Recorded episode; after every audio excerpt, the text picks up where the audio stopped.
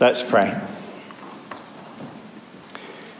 Heavenly Father, we pray that you would help us this morning uh, to hear and to understand what you're saying.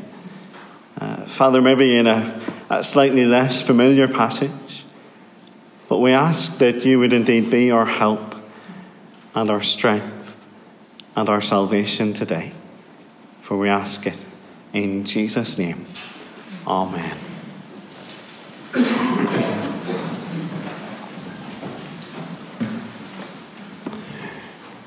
Every year, there's lots of excitement uh, about the John Lewis Christmas advert. Uh, a few years back, uh, perhaps you remember this one, uh, it featured the hibernating bear uh, who was woken up to enjoy his first ever Christmas, to see the splendour uh, of Christmas. and then another year, there was Monty the penguin, the little boy who had the little penguin uh, as, a, as a pet, uh, and it turned out it was a stuffed toy. And who could forget Buster, the boxer dog, jumping around on the trampoline? Hopefully, you remember uh, some of those. Have you seen this year's John Lewis Christmas advert? Uh, it features excitable Edgar, a baby dragon who seems to be ruining Christmas by getting excited. You see, every time he gets excited, uh, he blows fire from his nostrils and melts the children's snowman and the village ice rink. He even sets the village Christmas tree on fire. And then it's Christmas Day, and everyone's together at a big long table uh, for Christmas dinner, and in he comes, and everyone ducks under the table uh, in case he does more destruction. But instead, he uses his fire breathing for good and he lights the Christmas pudding. Uh, and you can even get uh, the excitable Edgar Dragon stuffed toy uh, if you want to remember at that Christmas advert. Now, other brands and other shops are available. Uh, I'm not being paid this morning by John Lewis in any way. Uh, in our reading today, though, uh, we find that there's a dragon in this telling of the Nativity story. Uh, and perhaps when you heard it being read, you thought to yourself, what's a dragon doing in the Nativity?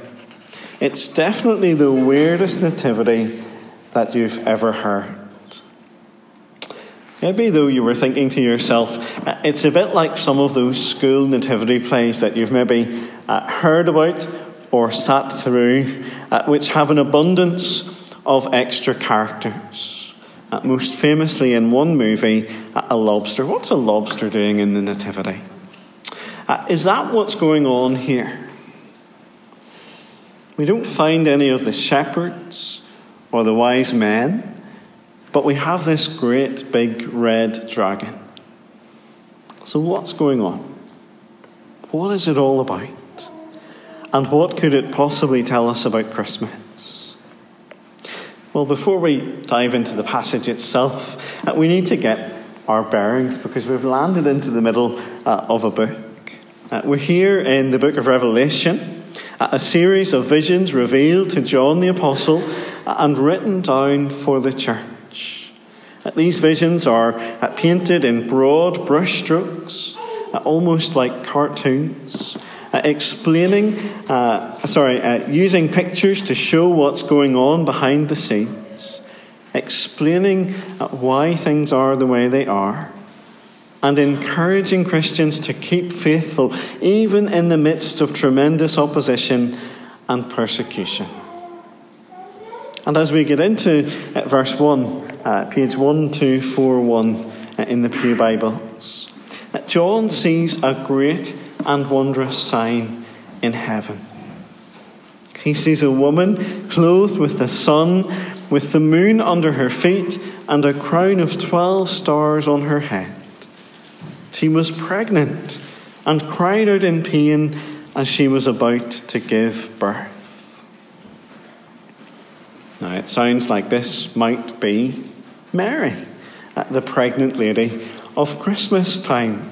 And sometimes uh, you might see statues or pictures of her portrayed in this kind of way. But this isn't Mary as such.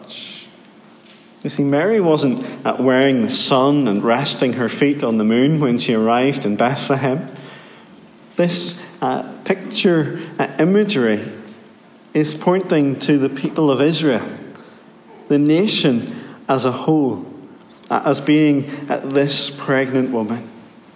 Uh, do you remember Joseph? Not Mary's Joseph uh, of Christmas time, but the Joseph in Genesis the one with the amazing Technicolor Dreamcoat. Well, in one of his dreams, in Genesis 37, it is of the sun and the moon and 11 stars bowing down to him. And his father Jacob, called Israel as well, uh, interprets it as Joseph's dad and mum and his 11 brothers bowing down to him. And so the, the people of Israel are pregnant.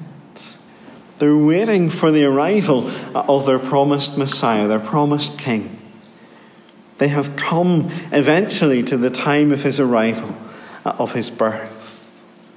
And then John sees the second sign an enormous red dragon with seven heads and ten horns and seven crowns on his heads.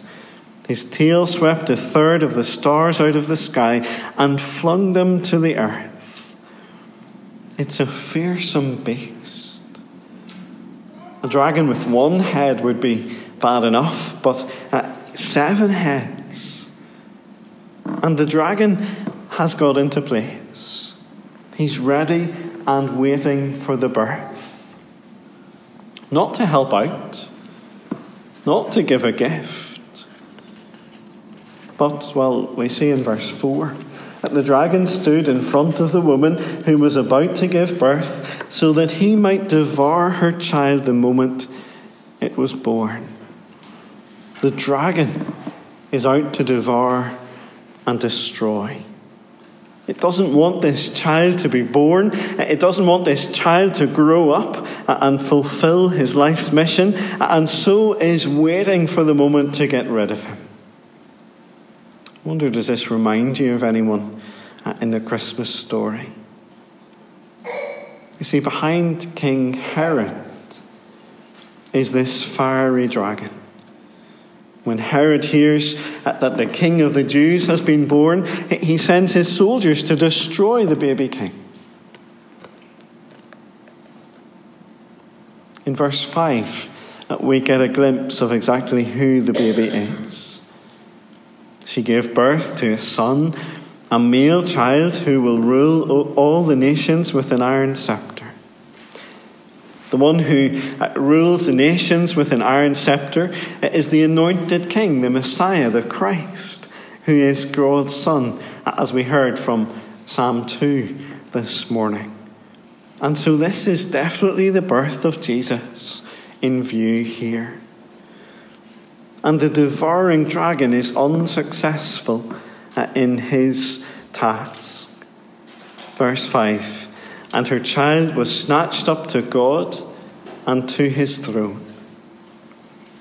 Now, in just one sentence, just those few words, uh, we get an overview of the birth and life and death and resurrection and ascension of the Lord Jesus. The dragon didn't devour him. Jesus was victorious and rules from God's throne. But that doesn't stop the dragon's attempts at devouring.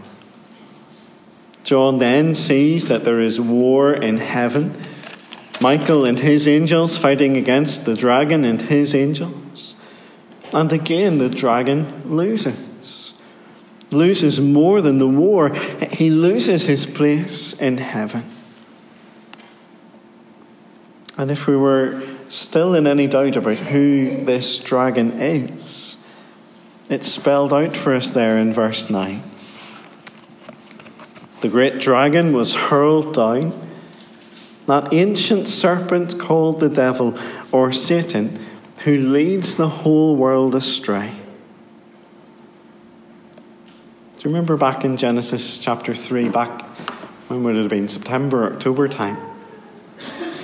And who was it that led Eve and Adam astray? The tempter was the serpent. But he didn't just stop with Adam and Eve. He continues to lead people astray. And not just one or two or a few, but the whole world. Leading people astray. That's his first tactic. Tempting people, taking them off the straight path, devouring them by disobedience. But then in verse 10, we see the second tactic Satan—it literally means the accuser. And he accuses Christians before God day and night. He says something like this God, do you see what he has done wrong today? How can you still love him after all that? God, did you hear what she said today? Do you really want her as part of your people? He leads astray and then he accuses. He tries to remind you of your past. He tries to tell you that God really doesn't love you with all those wrong things that you've done. Perhaps you've heard the dragon whispers this week. Maybe you've, spe- maybe you've smelt the fiery breath of the dragon nearby. But as someone once said, if Satan reminds you of your past, remind him of his future. Revelation 12 shows us that the dragon is on the losing side. No matter how powerful or fearsome he may appear, he is a defeated dragon. He didn't devour Jesus. He, he lost the war in heaven and he loses against Christian believers. So, how is that possible? Well, it's possible because of the victory of Christ at verse 10 uh, in the Christian's life. There is salvation and power uh, and the kingdom of God and the authority of his Christ. And we share in that victory uh, in verse 11. They overcame him by the blood of the Lamb and by the word of their testimony. They did not love their lives so much as to shrink from death. The dragon is defeated by the blood of the Lamb. Trusting that Jesus died for you and has taken away all the things that Satan accuses you of and by the word of their testimony, your witness to God's power in your life. That word testimony is the word from which we get the word martyr, who is a witness through their death. I wonder, are we prepared to stand up for Jesus, to witness for him? even if it brings the death of our social standing or our social life uh, or even our physical death. The devil, dragon, has lost. His final doom is now certain, and he knows that his time is short. But that doesn't mean that he gives up fighting and settles for a quiet life. Look at the end of verse 12. Woe to the earth and the sea, because the devil has gone down to you. He is filled with fury, because he knows that his time is short. And that's what we see in the rest of the chapter. He first tries to pursue the woman who had given birth to the male child. The people of Israel have often been on the receiving end of opposition and persecution and violence. Anti Semitism continues. And yet, God provides for her preservation through all that happens. And so the devil changes tack. Who is in his sights now? Verse 17. Then the dragon was enraged at the woman and went off to make war against the rest of her offspring, those who obey God's commandments and hold to the testimony of Jesus. Who's that? You and me. Christians. You see, the devil doesn't really take you seriously if you're already following Him. He doesn't need to worry about you if you're His. But when you repent, when you trust in Jesus and follow Jesus, then you have a new enemy. When you take the Christian faith seriously, then the devil starts to take an interest in you. And when churches are seeing growth, and seeing people come to faith and grow in faith, then that's when you can be sure that the devil will come knocking. But that shouldn't cause us to worry. You see, we have the victory in Jesus. The blood of the Lamb and the word of our testimony guarantee us victory over our defeated, devilish, dragony foe. The dragon shows up here in the Nativity. Perhaps the weirdest nativity you've ever heard or seen. But the dragon didn't get to devour the Christ child.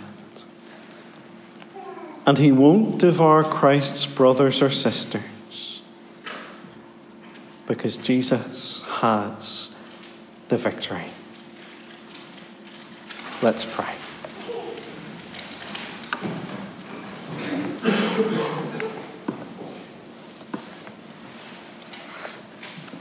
Heavenly Father, we thank you for uh, another uh, picture of the Nativity, another way of looking at this story. And Father, we thank you that uh, Jesus wins. We thank you that uh, though our enemy is fearsome, that Jesus is more powerful and Jesus has defeated him. Father, we pray that you would help us uh, to stand firm. Help us uh, to know your power and help us to know your victory this Christmas. For we ask it in Jesus' name. Amen.